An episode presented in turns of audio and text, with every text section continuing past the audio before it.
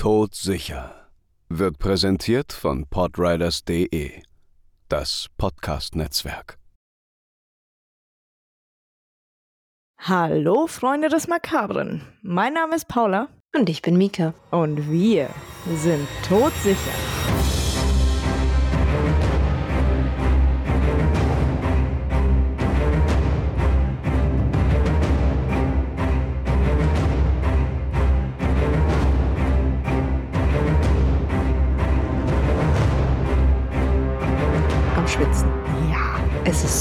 Es ist so schwül. Ja. Furchtbar. Ja. Ich bin nicht für dieses Wetter gemacht. Ich bin nicht, nein, ich auch nicht. Ich bin kein Summer Child. Nein. Ich Nein. bin ein Herbstkind. Winter, Winter, Herbst. Ich mag Regen. Ja, ich hasse Sommer. Ja, Wobei es schön ist für meine Kleine, dann in ihrer Badewanne draußen zu sitzen und zu planschen. das ist schon sehr süß. Ja. Aber für uns, ugh. Paula war da letztens dabei. Ja, es war sehr niedlich. Ähm, übrigens entschuldigen wir uns dafür, dass äh, letzte Woche absolut kein einziger äh, Social Media Post äh, kam, aber ich war faul und es war warm, also Tante mich. Paula musste Tantenpflichten erfüllen. Richtig. Und Tante Paula hatte die zweite Woche in ihrem neuen Job und war leicht überfordert. Nee, war sie nicht. Aber ja, Man muss ja auch erst einmal in den neuen Job reinkommen. Genau. Dafür Richtig. geht's jetzt diese Woche, habt ihr ja schon gemerkt, mit Posts weiter und auch direkt wieder mit einer neuen Folge. Yippie! Yippie. Und äh, die müssen wir heute ein bisschen äh, schnell aufnehmen, damit ich mein Fenster im Wohnzimmer wieder aufnehmen, äh, aufnehmen, aufmachen kann, Weil du sonst kochst. weil ich sonst ersticke vermutlich. Ja. Nee, alles, alles gut.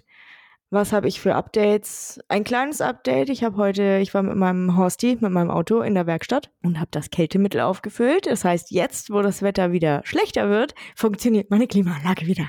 Ja. Das ist gut. Man kann es nie klimaanlagig genug haben. Das ist wohl wahr. Und ich habe ein schwarzes Auto, natürlich. Wer, mich kennt und sieht, weiß genau warum. Mhm. Und es ist halt manchmal einfach wie so eine Sauna. Manchmal steigst du ein nach der Arbeit, äh, Arbeit denkst dir so, hm, ich sauniere jetzt wohl. Cool. Danke. Danke, Auto. Also mein altes Auto, hm, auch mein wunderschönes Schatzi, ähm, war dunkelgrün und es war wunderbar. Es war im Winter, hat es dich gekühlt, die Klimaanlage, und im Sommer kam warme Luft raus.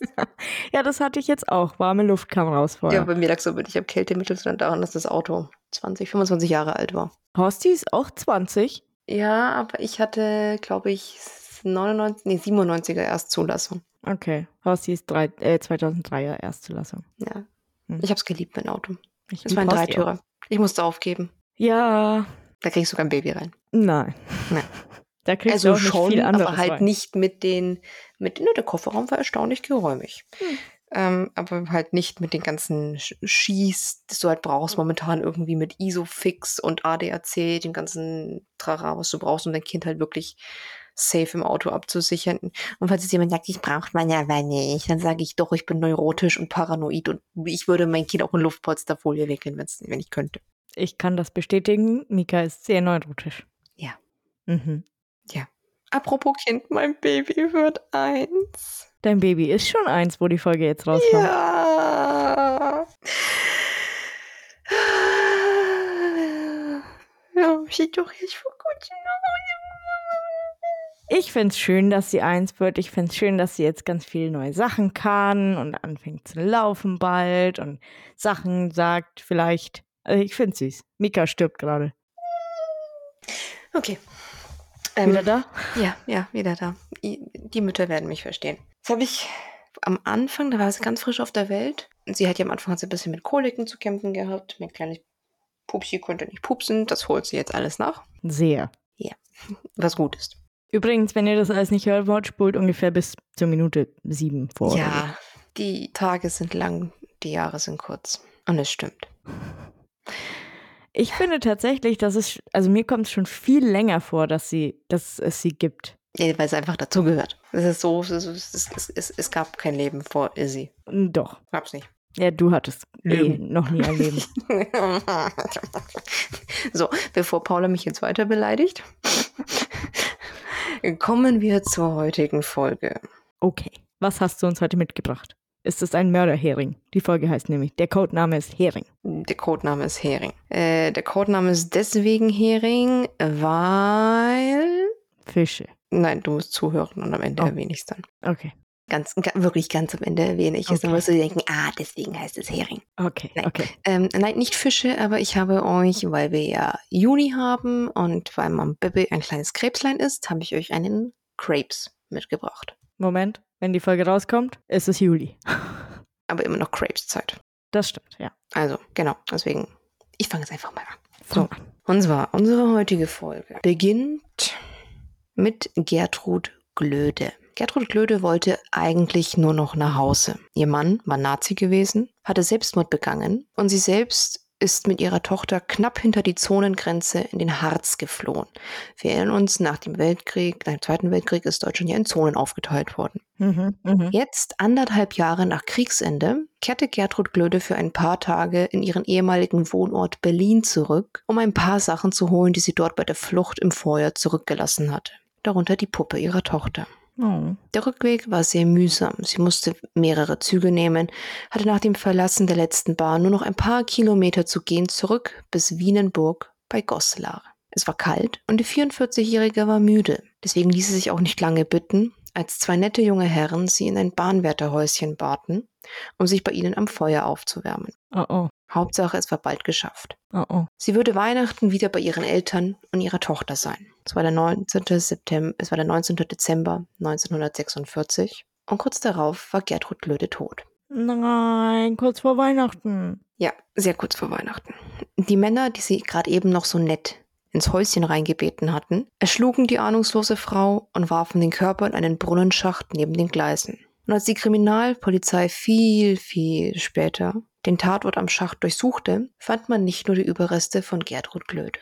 Oh, wir haben Serienmörder an der Hand. Oh ja, Oh je. Sie war nicht sein einziges Opfer und, und die weitere Frauenleiche im Brunnen selber war auch nicht nur, nur das zweite Opfer. Denn Okay. mindestens zehn Frauen, laut eigener Aussage, bis zu 40, gehen auf das Todeskonto von Rudolf Pleil. Uh, den Namen kenne ich. Uh, den Namen kenne ich. Ich weiß nicht, wer er ist oder was er getan hat. Offensichtlich das, aber ich kenne den Namen. Genau, Rudolf Pfeil, jener widerliche Sexualverbrecher aus Sachsen, der laut eigener Aussage, Zitat, der beste Todmacher Deutschlands, Zitat Ende, sein wollte. Deswegen kennen wir Rudolf Pleil auch als den Todmacher.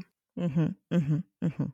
Geboren wurde Rudolf am 7. Juli 1924 in Küberg bei Bärenstein im Erzgebirge Mhm. Er ist ein Krebs. und gestorben ist er am 16. Februar 1958 in Celle. Spricht man das so aus? Ich weiß es Zelle. Celle, genau. Ich C-L. genau. C-E-L-L-E. Ich habe keine Ahnung. Ich sehe diesen Na- Ortsnamen so oft und denke mir, wie spricht man das richtig aus? Ähm, mein äh, Fun Fact: Mein Vater, mein Stiefvater, war ähm, bei der Bundeswehr in Celle.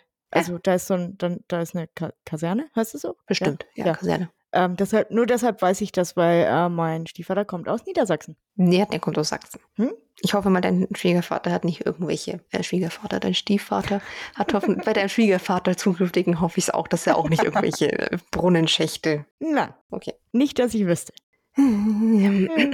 Rudolf, Pfeil, Rudolf Pleil, der Todmacher, Mhm. War ein deutscher Serienmörder, der mindestens 10, nach eigenen Angaben 25 und später nochmal nachgebessert 40 Morde verübt haben soll. Immer noch mal einen draufsetzen. Ja, natürlich. Ich meine, wenn du ihn googelst, äh, ich war erstaunt, dass er so jung war. Weil du googelst ihn und denkst dir, der Mann könnte alles sein, der könnte. Er sieht sehr verlebt aus. Wann ist er geboren 24, und gestorben? Ah, äh, 58, aber gefasst wurde er 47. Das heißt, er war 23, als er gefasst wurde. Und ich denke mir so, du bist viel mein guter Mann, aber du bist nicht 43. Das Leben war nicht fair zu dir. Oh, wow. Er sieht schon so fies aus. Weißt du, was ich meine? Er sieht aus wie ein altes Baby. Er sieht, nein, er sieht aus, er sieht aus wie so, so, wie du dir in Propagandafilmen, in antideutschen Propagandafilmen diesen fiesen Nazi vorstellst. Weißt du, mit dieser kleinen Brille und diesen Ja. schütteren, blonden Haaren und Ja. dieser, dieser, dieser fieselig, wieselige Blick. Ja.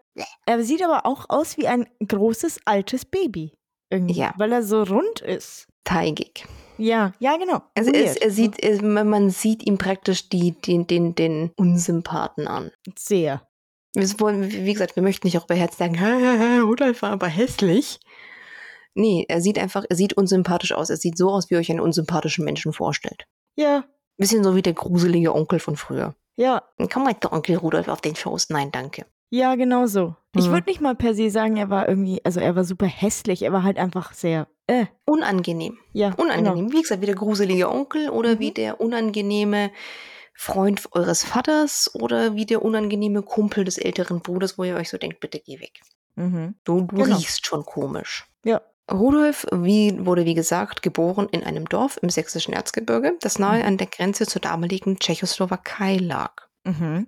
Sein Vater war ein Industriearbeiter und Kommunist, weswegen er nach der Machtergreifung durch die Nationalsozialisten verhaftet wurde, anschließend floh und die Familie siedelte in den benachbarten tschechischen Ort Weipert über. Mhm. Im Alter von neun Jahren musste Rudolf seinen Eltern durch Grenzschmuggel unterstützen und wurde deswegen schon mehrfach verhaftet. Oh, krass. Das ist aber auch. Ja, er hat, kein, wie gesagt, er hat kein leichtes Leben gehabt. Also man sieht ihm, man sieht ihm an, das Leben war nicht fair zu ihm. Was nichts rechtfertigt, Nein. aber trotzdem schwierig für einen Neunjährigen schon A, Krieg, B, halt beim Schmuggeln zu helfen und. Ja, nicht nur das. Es war, ke- es war ein sehr, sehr unangenehmes Leben. Also er musste die Eltern beim Grenzschmuggel unterstützen. Die Eltern waren häufig äh, arbeitslos, ungebildet. Er selber besuchte die Schule nicht regelmäßig, da er, wie gesagt, für seine Eltern äh, und seine Schwester Geld verdienen musste.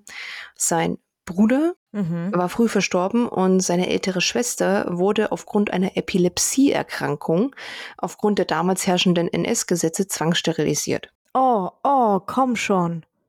Nicht schön. Nee. Im Alter von 13 Jahren ähm, erzählte er, später hatte er seinen ersten sexuellen Erlebnisse und zwar hat er sich selber eine Prostituierte gesucht und hat sich von ihr entjungfern lassen. Okay. Wo du dir denkst, das ist nicht. Ob das Weird. jetzt der normale Gedankengang eines 13-Jährigen, gut, ich meine, ja klar, 13-jährige Jungs denken sich halt häufig ein Penis. Ja, aber ich meine mit 13 schon auf die, also ich glaube, ich Also halt nicht, bewusst eine Prostituierte aufsuchen ist schon, das ist, ja, da, da, da, da ist schon irgendwas sexuell im Kopf angeknackst bei ihm. mhm, ja. 1939 verließ er mit 15 Jahren sein Zuhause und begann eine Lehre als Fleischer, die er nach wenigen Wochen allerdings abbrach. Okay. Er verdiente sich als Schiffsjunge auf Frachtkähnen auf der Elbe oder auf der Oder sein Geld. Und hier betrieb er natürlich auch, klar, äh, kleinere illegale Nebengeschäfte. Klar. Im Sommer 1939 heuerte er als Maschinenjunge auf einem Handelsschiff nach Südamerika an. Ist jetzt nicht viel draus geworden, weil nach Beginn des Zweiten Weltkrieges, wo er ja im Herbst losging, Mhm. kam er zur Kriegsmarine, wurde allerdings dort sehr schnell wegen Diebstahls zu einem Jahr Gefängnis verurteilt. Okay. Er hat es ein paar Jahre dort ausgehalten, wurde allerdings am 26. Oktober 1943 äh, als dienstuntauglich befunden, da er epileptische Anfälle anfing zu entwickeln. Das war äh, in meinem Kopf ist gerade aufgeploppt, hat er auch Epilepsie? Ja. War seine Schwester und dann so, ach krass. Also, ich wusste gar nicht, dass das in der Familie so, also dass das, ist das was Vererbtes? Ist das was Es kann sein, dass du eine äh, familiäre äh, Veranlagung für sowas haben kannst, ja. Okay. Wir wissen krass. ja nicht, wie sein Bruder gestorben ist. Kann ja auch sein, dass er einen epileptischen Anfall hatte und dabei erstickt. Das kann ja auch sein. Ja, krass. Aber, okay, ja. Deswegen, ja, also du kannst eine familiäre Tendenz zu solchen haben, Sachen haben. Wenn ich jetzt nicht ganz falsch liege, falls ja, nee. Nee. Dann ist halt so. Dann liege ich halt falsch. Come mit Dann me. korrigiert uns in den Kommentaren, Bitte danke. korrigiert uns. Aber soweit ich weiß, ja. Mhm.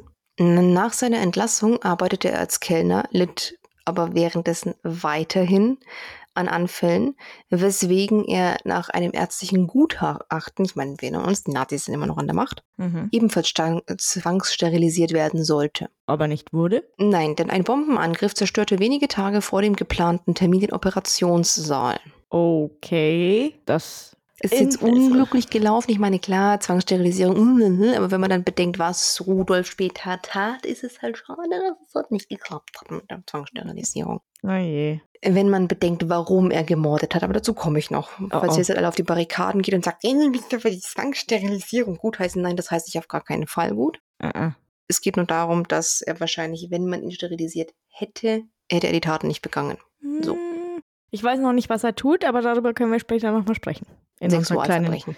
Ja, danke, das dachte ich mir. Ich glaube, fast alle unsere Fälle sind Sexualgewalttäter. Äh, Gewalttäter.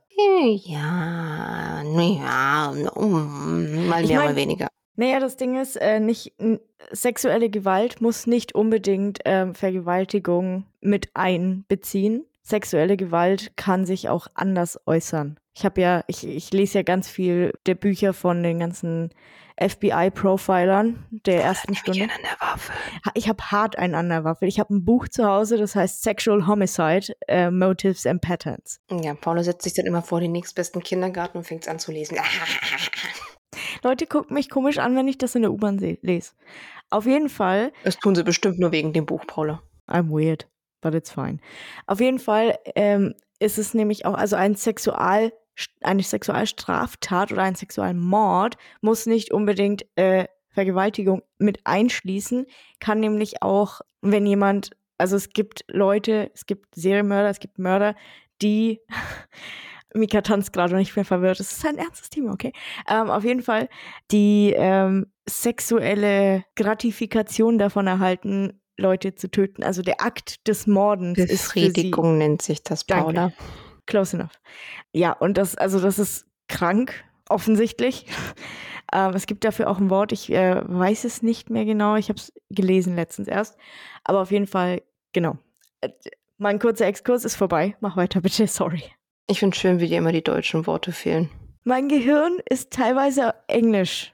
Äh, ich verstehe dich voll und ganz. Dadurch, dass ich ja eigentlich meine Hauptkommunikationsperson mein Kind ist, mit dem ich nur Polnisch rede, weil wir sie bilingual erziehen, mhm. fehlen mir manchmal die deutschen Worte. Und dann, wenn ich meinem Mann irgendwas erklären möchte, sitze ich gestikulierend vor ihm und klatsche ihm irgendwelche polnischen Worte um die Ohren und er schaut mich so an, ja, ich kenne einige dieser Worte. Aber meistens sind es die spezifischen Worte, die mir fehlen und dann schaut er mich so an. Hm. Welches Wort ist das? Welches Wort ist das? Welches Wort ist das? Googeln. ja, so geht's mir, so geht's mir oft mit Englisch, you know. Ja. Ja. Weil manchmal hat einfach eine Fremdsprache die schönere. Ja. Die stehen das schönere Wort. Das stimmt. Know. Ich meine, da haben sich, das? es haben sich schon ein paar Leute, oder wenige, aber Leute darüber aufgeregt, dass ich ständig Anglizismen verwende, aber deal with it. Wer? Mag äh, nicht zuhören. Ja, Jeder hat seine eigenen äh, Geschmäcker. Ich fange an mit polnischen Worten, dann will ich sehen, wie ihr euch aufregt. Dann verstehe ich aber auch nichts mehr. Okay, dann wollen wir natürlich nicht.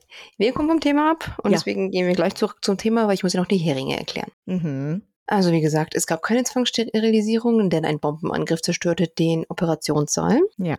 Pleil hatte zu dem Zeitpunkt bereits ein uneheliches Kind gezeugt, das von seiner Schwester in Pflege genommen wurde. Wo ich mir denke, good for you, für das Kind halt und für die Schwester, aber wie gesagt, sie konnte keine eigenen Kinder haben. Jetzt mhm. ist das gut für Schwester und Kind gewesen. Ja. Pleil wurde kurz darauf Koch in einem Arbeiterlager, wo man jetzt schon merkt, dass er vielleicht nicht so ganz sauber und normal ist, denn dort äh, fing er an, die ortsansässigen Katzen zu fangen, zu töten und zu essen.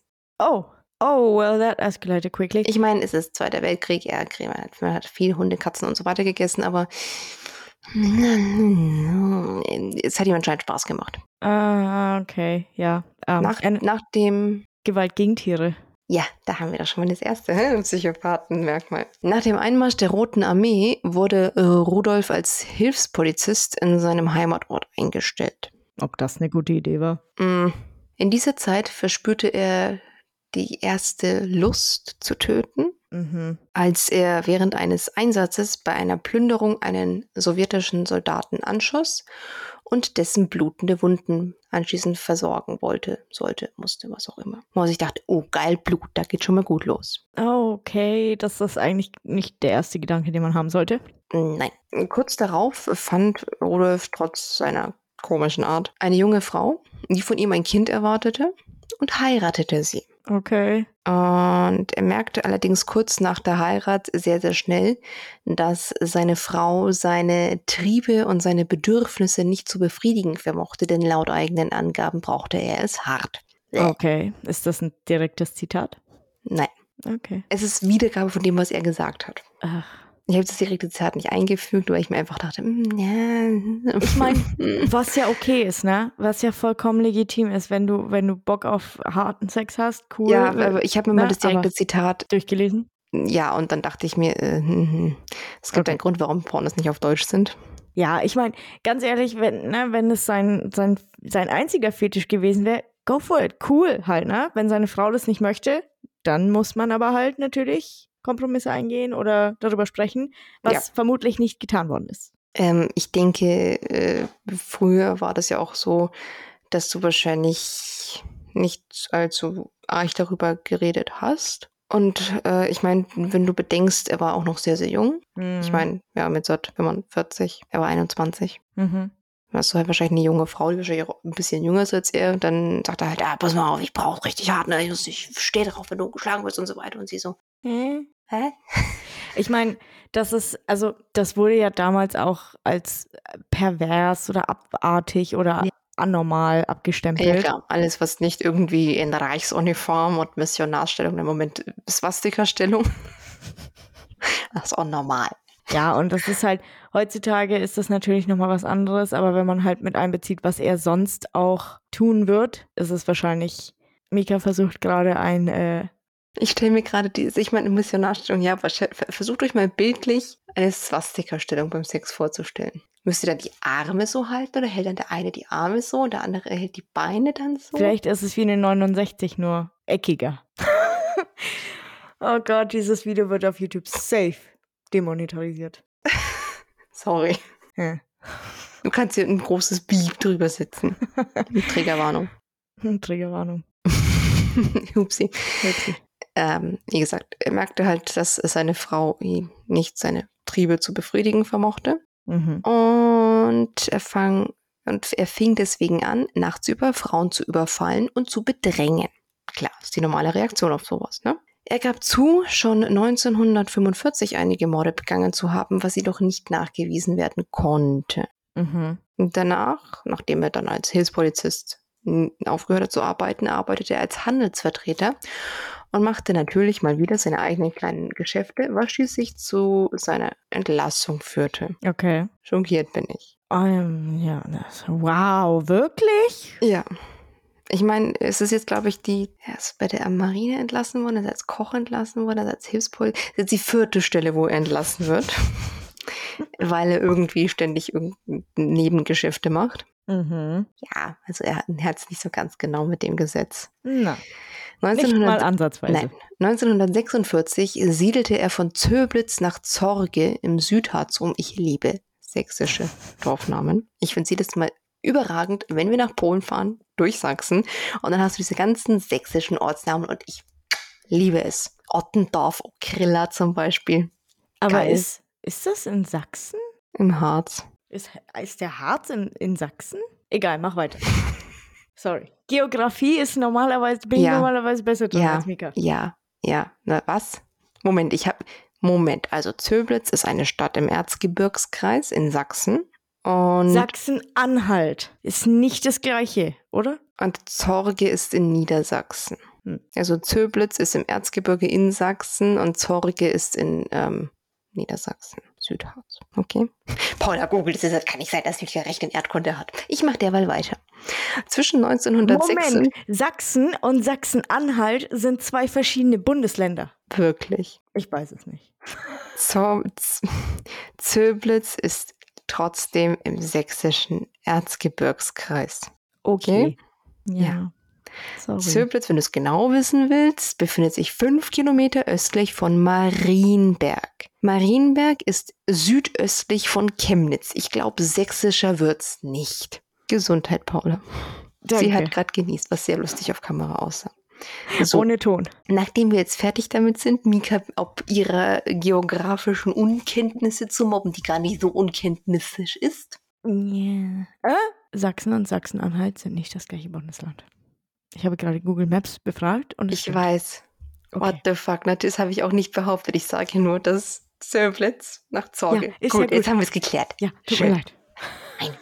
Falls ihr uns mal irgendwie so eine Deutschlandkarte schicken, zukommen lassen möchtet oder einen Erdkunde, Geografie, schnell Volkshochschulkurs, bitte. Dann werden die Folgen vielleicht ein bisschen weniger peinlich. Hallo, Herr Witt.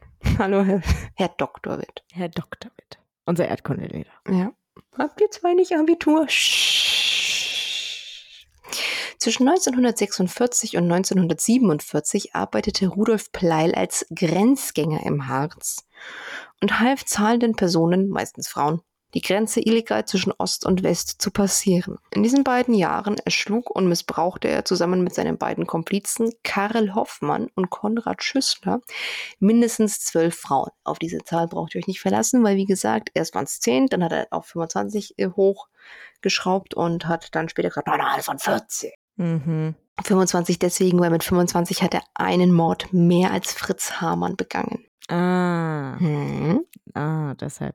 Aber hat er, hat er dann alle umgebracht oder und war, war er der Todmacher oder waren sie alle drei die Todmacher? Weil wenn er Komplizen hatte? Dazu komme ich noch. Ach so, okay. Kommen wir zu den Frauenmorden. 1900, also in den, in den, in den fünf Jahren 1945 bis 1950 gab es sehr viel Polizistenmorde im Grenzgebiet, Okay. ähm, was dazu führte, dass die Polizei nur noch in Gruppen auf Streife ging. Mhm.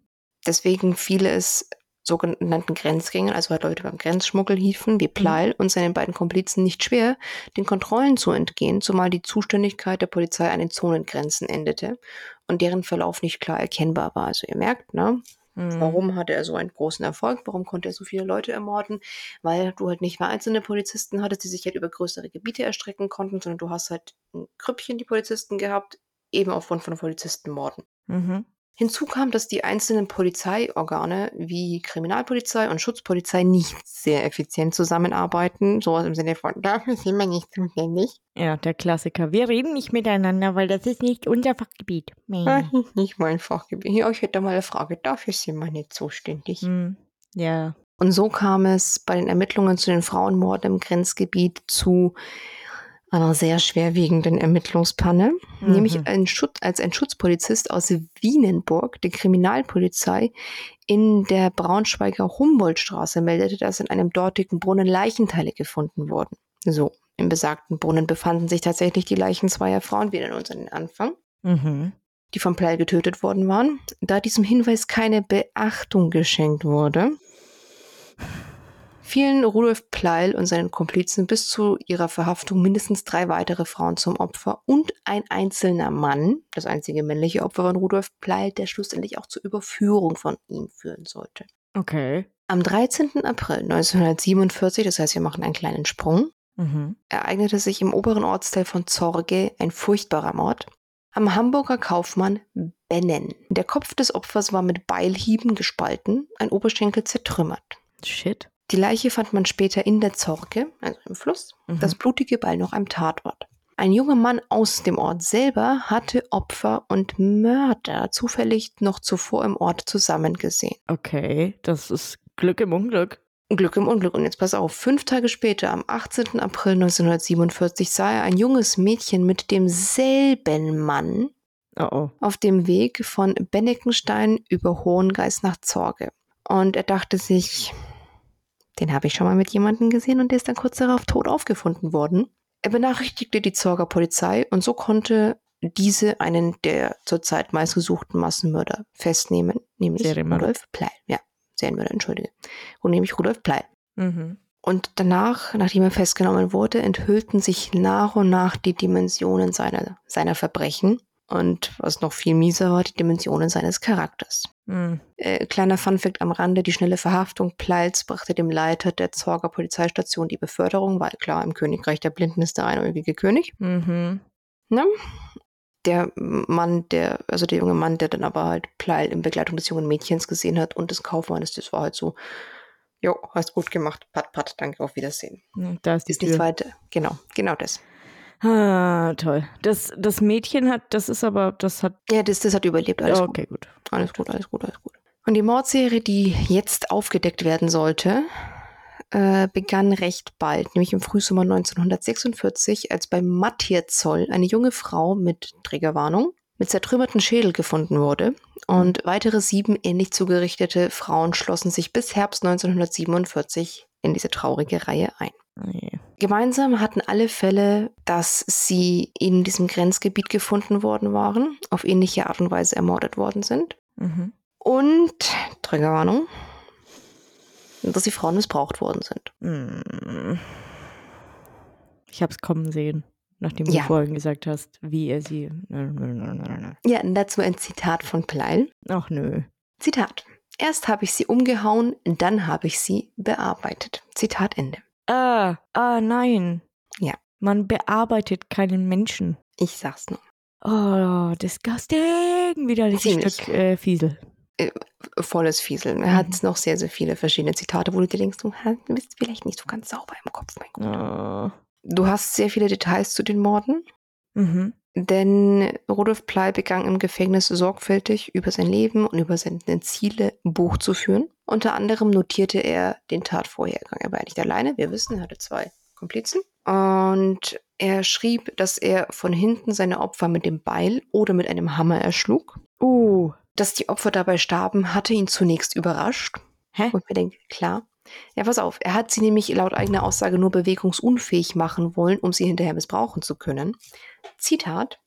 Ich wusste nicht, dass die Schilddecke so dünn ist. Zitat Ende. Naja, Boy, wenn du da mit einem Hammer oder einem Beil draufhaust, wahrscheinlich mit voller Wucht, und du warst jetzt nicht unbedingt ein, ein zierlicher, schmächtiger Typ, Nein. dann würde ich sagen, ja, ja. die Schädeldecke bricht bei die, sowas. Die bricht, ja. Und also er fand allgemein, fand er das, ähm, das ganze Töten fand er eher so lala, er fand es ein bisschen eklig. Ähm, bei einem seiner Opfer, Zitat, ist überall Blut rausgeblubbert, aber tot ist die nicht gewesen. Hat komische Laute gemacht, so geröchelt hat die. Hat mich bisschen gestört, wie ich dran gegangen bin, mir mein Recht zu verschaffen. Zitat Ende. Oh mein Gott, was für ein dreckiges Stück Bieb. Ja. Ähm, also, oh, Allein schon diese Äußerungen von ihm, wo ich mir denke, allein die Wortwahl, weißt du, blubberte da raus. hat mich ein Tot- bisschen gestört. tot war die nicht. So total lapidar und so. Und also nochmal kurz zu dem, was ich vorhin gesagt habe, Ja. dass äh, das Morden für manche Menschen schon als sexuelle, bläh, sexueller Akt Ja. gesehen werden kann. Ja. Es gibt aber auch solche wie Pleil, bei denen das Töten nur Mittel zum Zweck ist, beziehungsweise das, das Ausnocken, was er eigentlich machen wollte. Aber bei ihm ist offensichtlich der Fokus auf der Vergewaltigung Ja, und zwar nicht auf beziehungsweise auf, auf seinem Zitat guten Recht. Ja, ja. Zitat Ende. Ja, What seine, the auf fuck? Rechtverschaffung. Wow. Ich denke, es geht, was ich halt auch sehr, sehr interessant finde, er, er hat sie halt erst erschlagen und sich dann an ihnen vergangen. Zählt es deswegen als Nekrophilie? Ist er nekrophil? Oder hat er diesen Akt der Gewalt gebraucht, um ihn überhaupt hochzukriegen? Gute Frage. Ich meine, nekrophil weiß ich nicht, weil er, er sagt ja, wie auch immer man das glauben kann, also inwiefern man das glauben kann, weiß ich jetzt auch nicht. Ne? Er kann auch einfach lügen. Ne? Ja. Ähm, aber er sagt ja, dass er sie, dass er nicht die Intention hatte, sie umzubringen, sondern sie auszunocken. So. Ja. Wenn man davon ausgeht, dass das stimmt, dann würde ich sagen, ist es eher keine Nekrophilie, glaube ich, weil sie ja, also beziehungsweise weil er hat sich ja dann auch an ihnen vergangen, als sie noch nicht wirklich tot waren Ja, aber Teilweise. eigentlich im im Sterben. Lagen Ja. oder halt auch teilweise schon tot. Er wird aber interessanterweise würde nicht als Nekrophiler per se. Hm. Vielleicht, weil es nicht die Intention dahinter war, weißt du, was ich meine? Weil Ich ich glaube mein- ja. Prinzipiell ist es ja vielleicht auch nicht unbedingt der Gewaltakt, der ihn einen hochkriegen lässt. Vielleicht, also es kann dazu beitragen, aber vielleicht auch dieses, ich kann nicht, weil die sind, also er fühlt sich halt unzulänglich und so und deshalb muss er seine Opfer, die eh schon in Anführungszeichen schwächer sind als er, Ja. ähm, weil sie Frauen sind, halt noch ausnocken beziehungsweise umbringen, weil sonst kann er sie nicht überwältigen und sonst wollen sie ihn ja nicht, offensichtlich, weil, sorry, nein. Und sowas halt, ne? Also das hast du ganz oft ja mit, mit Vergewaltigern, die halt ihr, die sich ihrem Opfer irgendwie überleben, überlegen fühlen müssen ja, und das klar. diese Depersonalisierung oft auch mit einhergeht und so, weil sie halt einfach Naja, auf jeden Fall das. sind. Ja, na, äh, auf jeden Fall das. Und wie gesagt, äh, ich denke, er hat es einfach diesen, diesen Akt der Gewalt überhaupt gebraucht. Hm. Und ich denke, ohne diesen Akt der Gewalt hätte er sie auch nicht schänden können, weil, wie gesagt, er hat ja selber von sich aus gesagt, seine Frau hat ihn nicht befriedigen können, weil, weil. Ja, ja. Ja, vielleicht, also vielleicht dachte er auch, er kann sie nicht überwältigen, wenn er sie nicht vorher ausnockt. Sie waren zu dritt. Ach so, ja, gut, Also, stimmt. ja. Was Ja. haben die anderen beiden gemacht? Dazu komme ich noch. Ach so, Ja. das wird wahrscheinlich nicht besser. Nein. Okay. Genau. Über seinen ersten Mord berichtet Rudolf, Zitat, als ich das erlebte, da sah ich, dass ich zum Todmachen berufen bin. Zitat Ende. Noch aus der Zelle, in Zelle, haha, wo er zunächst nur wegen des Mordes an dem Hamburger Kaufmann Bennen einsaß, sandte Pleil im Juni 1948 eine Bewerbung an den Bürgermeister von Wienenburg, Zitat, damit sie sehen, dass ich gut und schnell tot machen kann. Zitat Ende. Denn äh, der da zu dem Zeitpunkt 26-Jährige bewarb sich um einen Posten als Scharfrichter. Excuse me? Ja. Aus dem Gefängnis raus. Ja. Wo er saß wegen dem Mord an einem Menschen. Wegen, wegen des ersten Mordes. Als Beleg für seine Kunst verwies Rudolf Plein auf einen Brunnenschacht eines dortigen Bahnwärterhäuschens. Und in der Tat, man fand dort zwei Frauenleichen. Und so begann die Aufdeckung der gesamten Mordserie von Rudolf Pleil. Hat er wirklich gedacht, Ja. dass wenn er sich, sieht, oh, das machst du aber gut, Rudolf. Ja, komm mal her, kriegst gleich mit deiner Scharfrichterkutte aufgesetzt. Oder Guter Junge. Oder er dachte, oder er wollte sich in die, das haben ja auch manche Mörder, dass sie sich in die äh, Ermittlungen reinschleichen wollen und vielleicht war es ihm einfach, vielleicht wollte er die Aufmerksamkeit, vielleicht dachte er sich so, Nein, die checken nicht, so, dass ich nein. noch mehr umgebracht habe. Nein, so, so, so gewieft war er nicht. Er fand Nee. einfach das Töten geil und wollte weiter töten, deswegen, um zu beweisen, dass er super geil töten kann. Aber ich dachte, er mag töten nicht. Was jetzt, nein, es, der, der, der, der, der, der, der Sterbevorgang, den fand er eher so uncool. Aber er fand, er fand, er konnte gut tot machen. Ach so, ja. Ja. gut. Also er hatte, er hat sich quasi einen Skill angeeignet. Ja, der, Mhm. der, der Serienmördername der Todmacher hat er sich auch selber verpasst. Natürlich. Klar. Wie jeder Vollidiot. So wie BTK. Ja, nenn mich doch einfach BTK. Sch- halt's Maul, Dennis. Okay, weiter im Text, bevor wir uns Sorry. noch weiter darüber aufregen. Wie gesagt, äh, und damit ist halt der Stein ins Rollen gebracht worden. Und wir haben die Aufdeckung der gesamten Mordserie. 1946 geht's los. Am 19. Juli missbrauchte und tötete er eine etwa 25-jährige Frau im Wald zwischen Walkenried und Elrich am Rande des Südharzes. Mhm. Als Mordwerkzeug benutzte er einen Hammer. Er allein? Da war er noch alleine, ja. Okay. Am 19. August lockten Rudolf Pleil und sein Komplize Karl Hoffmann eine 25-jährige Frau im oberfränkischen Grenzort Hof auf das Gelände des Güterbahnhofs. Trägerwarnung. Hof? Ja. Unser Hof? Unser Hof. Uh, okay. Trägerwarnung. Karl Hoffmann zertrümmerte ihr mit seinem Messer den Schädel, während Pleil sie schändete. Anschließend durchtrennte Hoffmann ihr die Kehle. Uh, Er hat versucht, ihr den Kopf abzuschneiden. ja. Am 2. September begegnete den beiden am Grenzübergang Bergen eine weitere 25-jährige Frau. Pleil erschlug sie mit einem Feldstein und verging sich an ihr. Hoffmann verscharrte die Leiche anschließend im Wald. Mhm. Mitte September trafen sie eine 25-jährige Schwarzhändlerin. Von Trappstadt aus gingen sie gemeinsam in Richtung Zonengrenze. Im Wald angekommen, tötete Hoffmann die Frau und raubte sie aus. Anschließend schnitt er ihr den Kopf ab. Ah, okay. Und Kleil? Er hat nichts getan, die ist mit dabei. Okay. Ende November bot sich Pleil einer jungen Frau als Führer an. Haha, Führer. Der hat Mhm. sein, sein, seinen eigenen verfassten Memoiren, hat er später Mein Kampf genannt. Ach komm. Ja, dazu komme ich noch. Ui. Ende November bot sich Pleil einer jungen Frau als Führer an, um sie über die Grenze zu schleusen. Im Wald zwischen Elrich und Walkenried, nahe dem Areal des früheren KZ-Außenlagers Elrich-Juliushütte, erlitt er stark alkoholisiert einen epileptischen Anfall. Mhm. Mhm. Als er wieder zu sich kam, lag das Mädchen erschlagen neben ihm. Hä? Ja, anscheinend hat er einen Anfall bekommen. Jetzt, ich weiß nicht.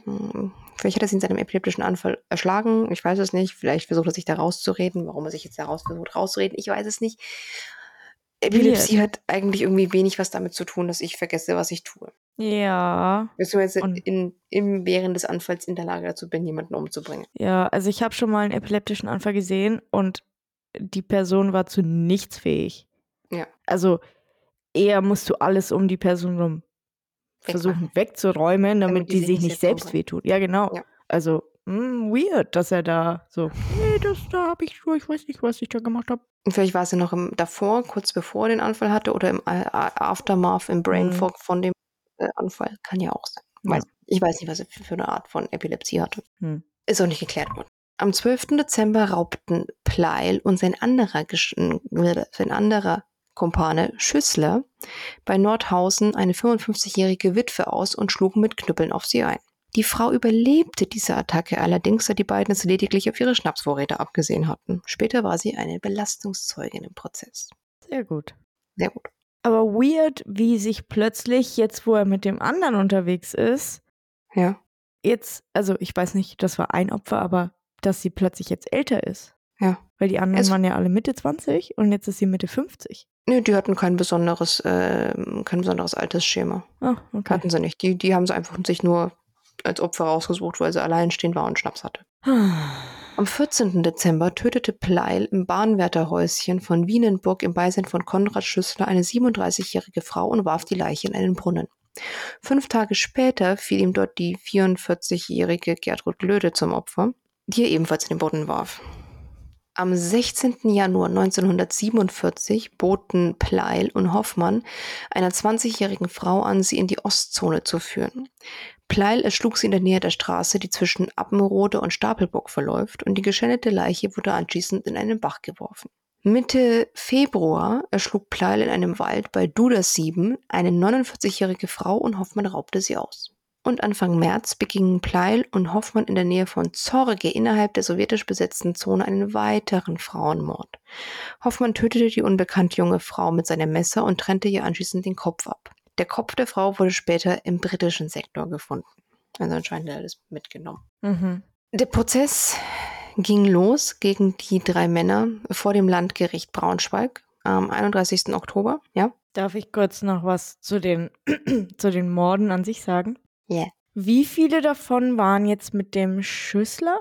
Schlüssler? Schüssler? Schüssler. Schüssler? Also im Prinzip waren immer die zwei Männer mit dabei, aber so aktiv waren Ach sie so. immer nur so im Wechsel. okay. Ja? Ich find's weird, wie sich solche Leute finden. Wie passiert sowas? Wie passiert es, dass redet man darüber so, oh ja, ich, ähm, hi, Karl, also wie geht's, wie, wie, wie läuft der, die ich Arbeit? schneide gerne Köpfe ab. Oh, Ich- cool. Ich vergewaltige gerne Leute, die im Sterben liegen. Was? ja, das, äh, wie kommt man auf das Thema? Also A, wie bildet sich der Gedanke sowieso im Kopf, dass man jetzt gerne jemanden umbringen möchte? Das ist, das erschließt sich mir auch nicht. Aber wie kommt man auf die Idee so, oh, das kann ich jetzt mit dem teilen. Ich glaube, der würde das verstehen und cool finden. So, was? Weiß ja nicht, vielleicht haben sie irgendwie so, so, so, so, so ein Psychopathenradar im Kopf.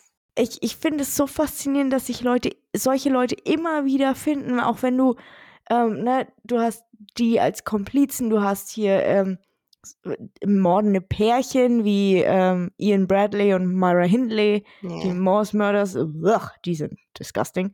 Ja. Vielleicht machen wir die auch irgendwann mal. Mhm. Vielleicht mache ich die irgendwann mal, weil es geht um Kinder. Ähm, teilweise. Und äh, ich finde es so faszinierend, dass, dass wie, ich verstehe es bis heute nicht, wie das passieren kann, dass zwei Leute sagen so, oh ja, Mord, schon, machen wir mal, ne, oder? Ja, ja. Das, das, das ist voll mein Shit, ne?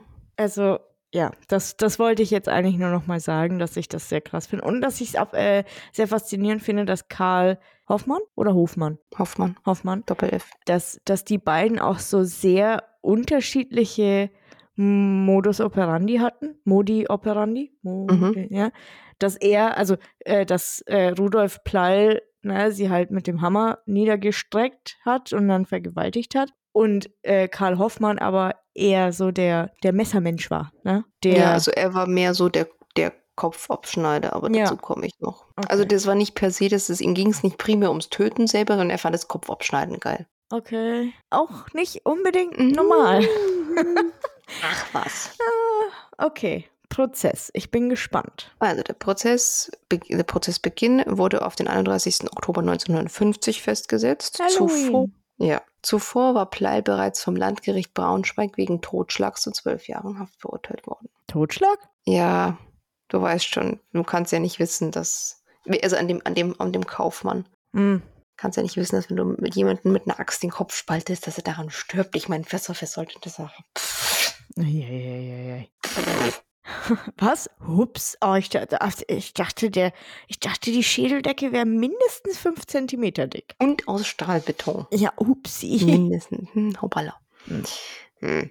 Was interessant ist, die häufigsten Hinweise auf Rudolf Pleil während des Prozesses kamen aus dem Harz, aber auch in anderen Regionen erinnerte man sich an ihn und ist dort auf seine Person aufmerksam geworden.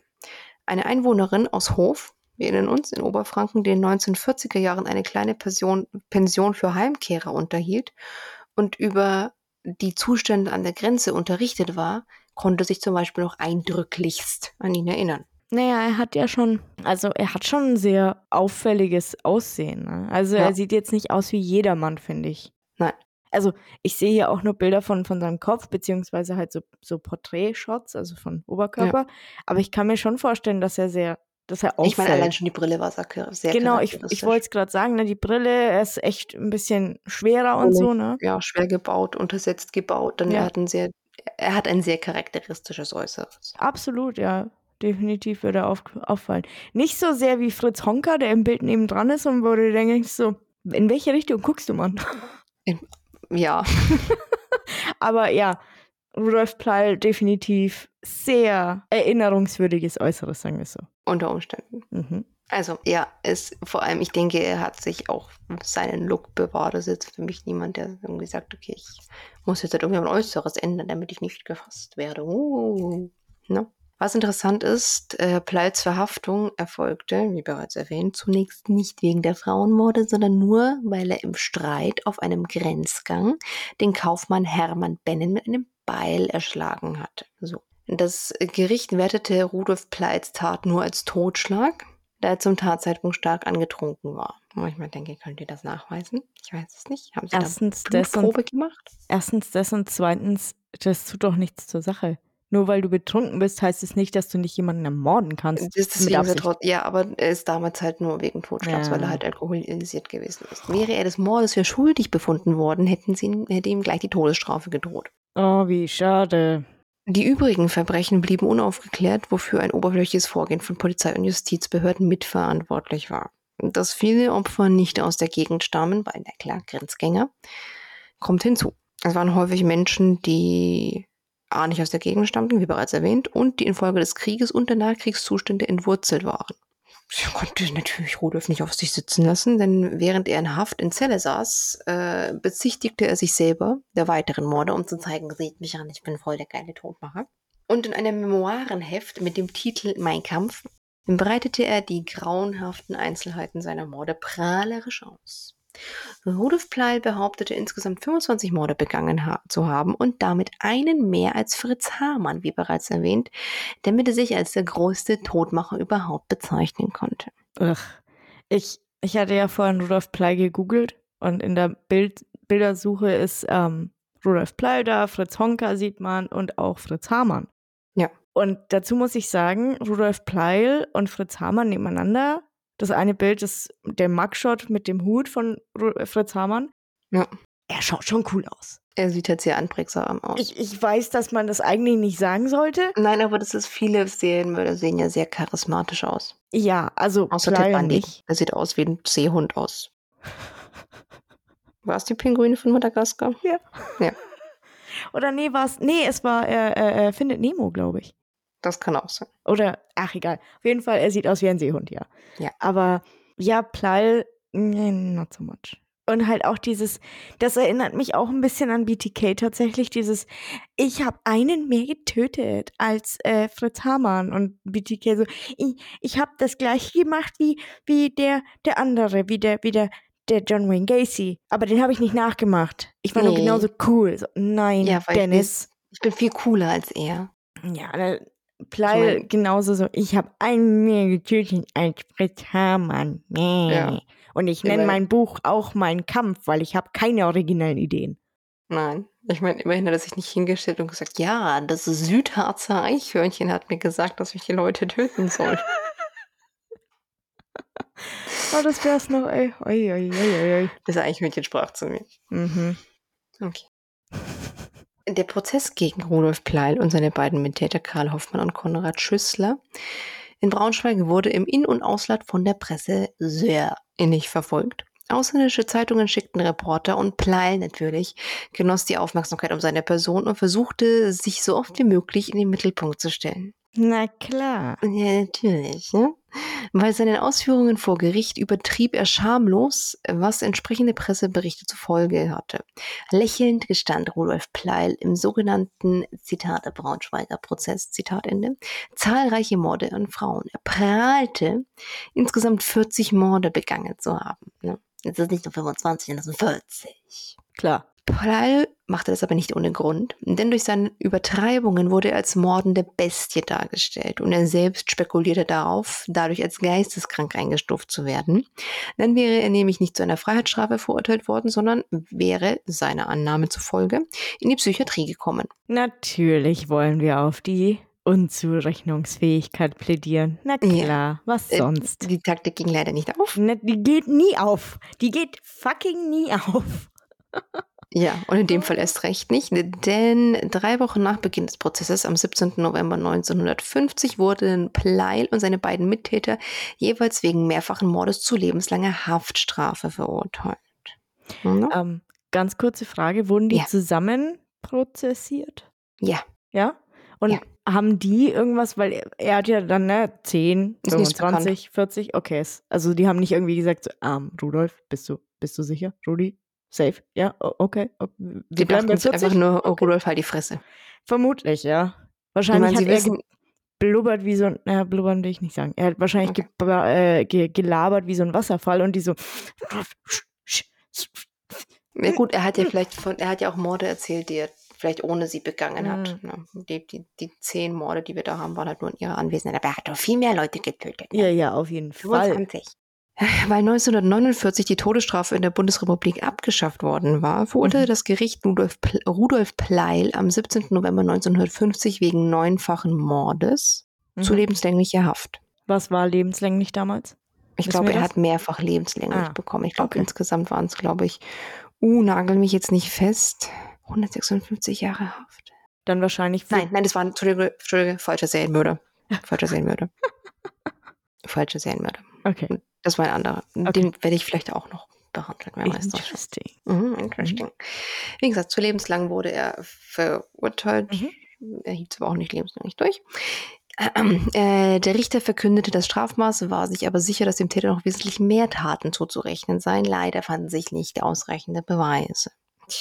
Seine beiden Mittäter, Karl Hoffmann, der 1913 in Hausdorf geboren war, war Nadelsetzer von Beruf, galt als brutal gefühllos und tötete, um an Diebesgut zu gelangen, mhm. verstarb 1976 im Gefängnis. Und Konrad Schüssler aus Leukersdorf im Erzgebirge war Fleischer, zur Tatzeit 18 Jahre alt und wurde Ende der 1970er Jahre begnadigt.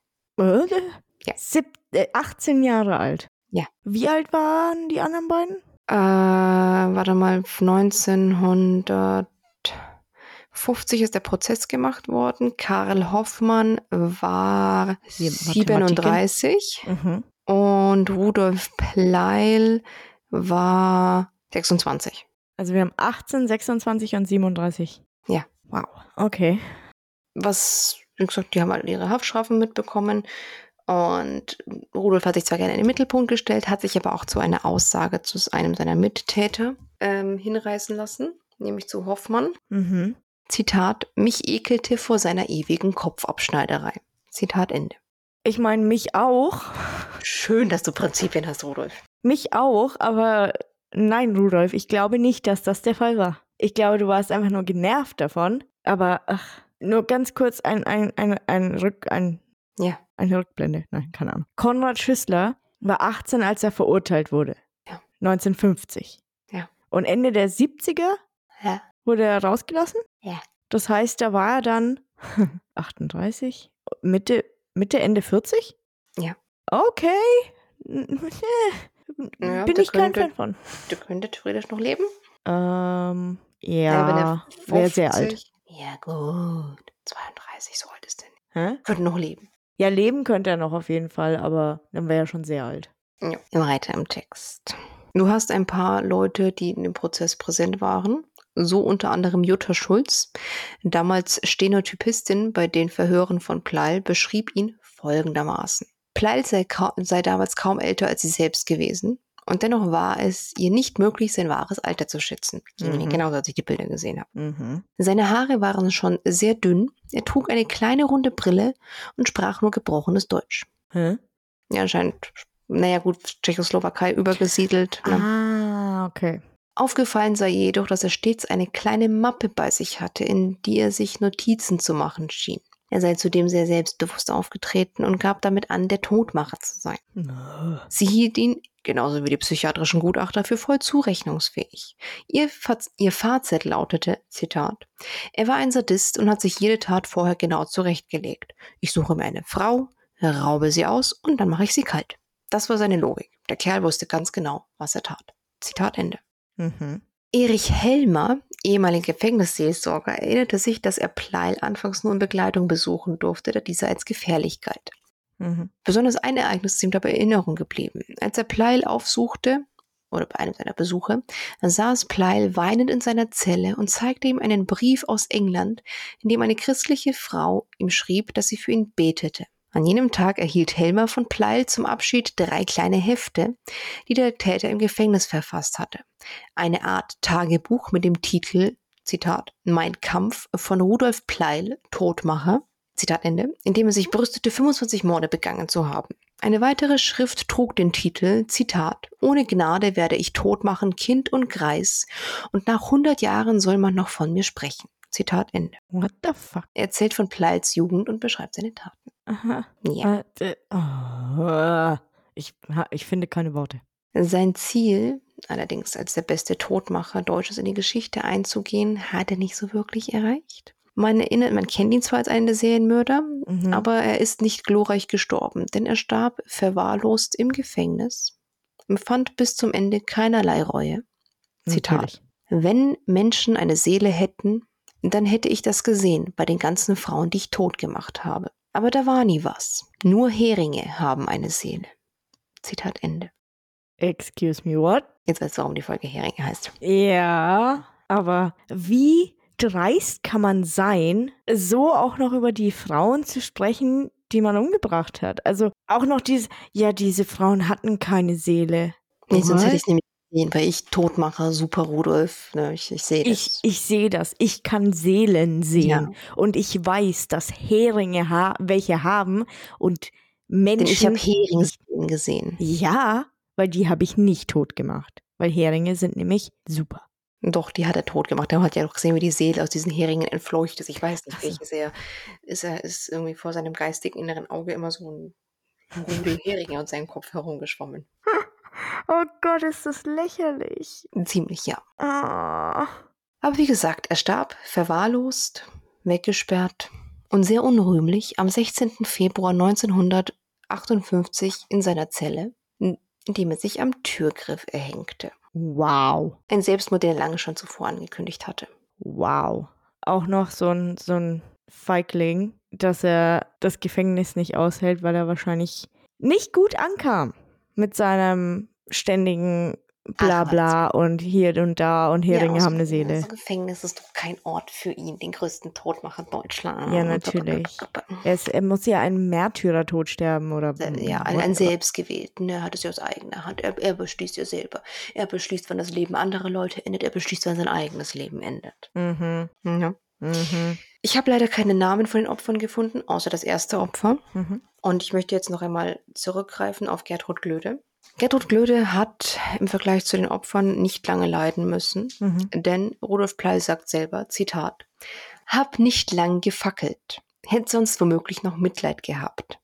Zwei Schläge mehr sind nicht vonnöten gewesen. Zitat Ende. Also er schlug sie und danach landete Gertrud Glöde im Brunnen. Der Mantel des Opfers allerdings landete nicht im Brunnen. Zitat. Der war noch gut. Habe ich eine Schleife drum gemacht und meinem Eheweib übergeben zu Weihnachten. Und das Töchterchen, das hat die Puppe gekriegt, die wir nachher im Gepäck von dem Weiblein gefunden haben. Zitat Ende. Nein! Du Scheißhaufen am Schuh von Satan. What the fuck? Gertrud ist extra da äh, um diese Puppe und dann kurz vor Weihnachten, du blödes Scheißhaus. What the fuck? Also, sorry, aber äh, vor allem auch dieses, ja, vermutlich hätte ich dann noch Mitleid gehabt. Ja, genau. Rudolf, Mitleid ist ein Wort, was du vermutlich nicht mal fucking buchstabieren kannst, du Arschloch. Alter. Wer schreiben kann es. In mein Kampf. Oh Gott, ich Habe kotze ich hier gut voll. zum Ende aufbewahrt, ne? Oh, arme Gertrud. Gertrude? Oh, sorry. Gertrud. Gertrud, okay. Gertrud. Und die arme Tochter von ihr. Ja. Oh, nee. Und damit endet der Fall von Rudolf Pleil, dem Todmacher. Ich werde, Rudolf Pleil, Heringe haben vielleicht eine Seele, aber Rudolf Pleil hat keine. Keine Ahnung. Vielleicht war er noch lang genug am Leben, um zu sehen, wie der Heringsschwarm ihn verlassen.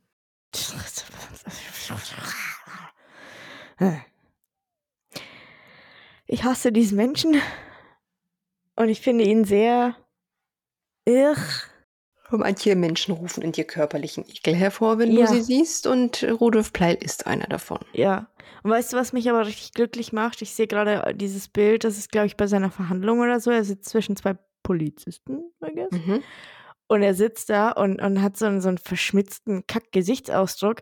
Ja, aber das sein, sein Jackett ist so eng, dass der Knopf spannt. Und ich denke mir so, ha, Fettklos, Fettshaming. Fettklos, egal. Normalerweise fettschäme ich nicht, aber ich fettschäme Rudolf Pleil, weil er ist Ja, okay. doch. Doch. Akzeptiert. Ah. Vielleicht saß, saß es auch einfach nur schlecht. Weißt du nicht. Aber dieses Jahr, dieses, dieses leicht verschmitzte Grinsen ist sehr ekelhaft. Aha. Was soll ich dir Ach. sagen? Widerlicher Kerl. Ein ziemlich widerlicher Kerl. Aber spannende Folge Danke. und eine deutsche Folge mal. Interesting, Mika. Was? Wieso? Naja, du machst schon viele deutsche Folgen, aber sonst sind wir schon öfter im Ostblock.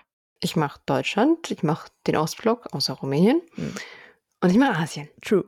Und ich mache englischsprachig. Ja, und deswegen ich hatte in letzter Zeit so viel Ostblock, dass ich mir dachte, hm, ich glaube, wenn ich nochmal äh, Ostblock mache, dann ähm, müssen wir uns wahrscheinlich in Ostblock-Files umnennen. Hm. Apropos Ostblock-Files, ich glaube, mein Kind kann demnächst Mayonnaise probieren. Oh, Also selbstgemachte natürlich. natürlich. Wahrscheinlich pasteurisiere ich das Eigelb davor. Oh, Du weißt schon, weil ich okay. paranoid bin. Ja. Nee, machen wir uns nichts vor. Na gut, schreibt uns gerne in die Kommentare, was ihr für ähm, andere Nicknames, Spitznamen für Rudolf Pleil habt, außer den Todmacher, weil A, er hat, ihn, er hat ihn sich selbst gegeben und B, er ist echt nicht gut. Nein, wir können den Rudolf das schlecht sitzende Jackett nennen. Ja, oder Rudolf, die, die Kackbrille, Ja, Rudolf die Kackbrille. Oh ja, sehr sympathisch. ne? Oder Rudolf, das Teiggesicht. Oder Rudolf, das fieseligste Fiesel der Fieselwelt. Oder Rudolf der Hering, Rudolf der Lappen. Schreibt uns in die Kommentare. Ich würde gerne hören, auf welche Ideen ihr kommt. Um. Hm, wir könnten wir noch mal an, an wen erinnert er mich? Moment, ich muss kurz meinen geschichtsaffinen Mann herholen. Ein geschichtsaffiner Göttergatte. Bitte komm in den Podcast dazu. An welchen von den komischen Nazi-Führern erinnert er dich? Der, der komische Typ mit der Brille, mit der kleinen. Was findest du? Sag Ja. mir einfach, wie er heißt. Goebbels? Göring? Himmler? Himmler, genau, Himmler. Ah. Der, Das ist doch viel, viel korpulenter. jetzt sag ich hier, Rudolf, der fette Himmler. Ich bin Fan. Ich bin Fan dieses Namens. Ja, Sehr gut. danke schön. Ah, Gerne. Danke, Max. Danke, Mäuschen. Genau. So. Also ab sofort, er heißt nicht mehr der Todmacher, es ist der fette Himmler. Mhm. Gut, schreibt uns trotzdem eure, eure Spitznamen in die Kommentare. Vielleicht kommt ihr auch auf äh, sehr gute Ideen. Ich bin mir sicher, dass ihr auf sehr gute Ideen kommt. Wir können ihn Heringshimmler nennen. Und ja, ich glaube, damit sind wir fertig für heute, Damit sind oder? wir fertig, genau. Und dann rollen wir ins Auto. Rollen wir ins Auto und Okay. danach rollt Paula ihre Fenster aufmachen. Ja, dringend. Äh, falls sie nicht an ihrem Stuhl festgeklebt ist. nee, es geht eigentlich. Wenn ihr Rudolf, den fetten Hering-Himmler, sehen wollt und seine furchtbar hässliche Brille, Mhm. dann folgt uns gerne auf Instagram unter Todsicher Podcast. Wenn ihr Updates und Heringsrezepte haben wollt, dann findet ihr uns auf Twitter unter. Todsicher Pod. Und natürlich sind wir auch auf dem guten alten Facebook vertreten unter. Todsicher Podcast. Wenn ihr uns ein Thema vorschlagen wollt oder einfach nur mal eure unendliche Liebe uns gegenüber bekunden möchtet oder, wie wir bereits schon öfters vorgeschlagen haben, neue Spitznamen für Serienmörder vorschlagen wollt, dann schreibt uns gerne unter. Todsicherpodcast at gmail.com. Ihr könnt uns natürlich auch neue, also Folgen vorschlagen, was ihr hören möchtet. Let's go. Schreibt. Wir Mhm. lesen es auch aus. Mhm. Falls ihr ähm, Paul eine Klimaanlage finanzieren möchtet, Good point. dann unterstützt uns gerne auf Kofi unter. Todsicher Podcast. Wir hoffen, ihr schaltet auch nächstes Mal wieder ein, wenn wir einen Mörder filetieren, eine Legende sezieren oder einen ungelösten Fall exhumieren. Bis dahin bleibt seltsam und seid immer todsicher. Todsicher. Und schreibt uns gerne, was ihr noch für Tierseelen seht, Ja. gesehen habt. Werdet ja auch von einem Rudel Heringe verfolgt? Ist das eine Schule?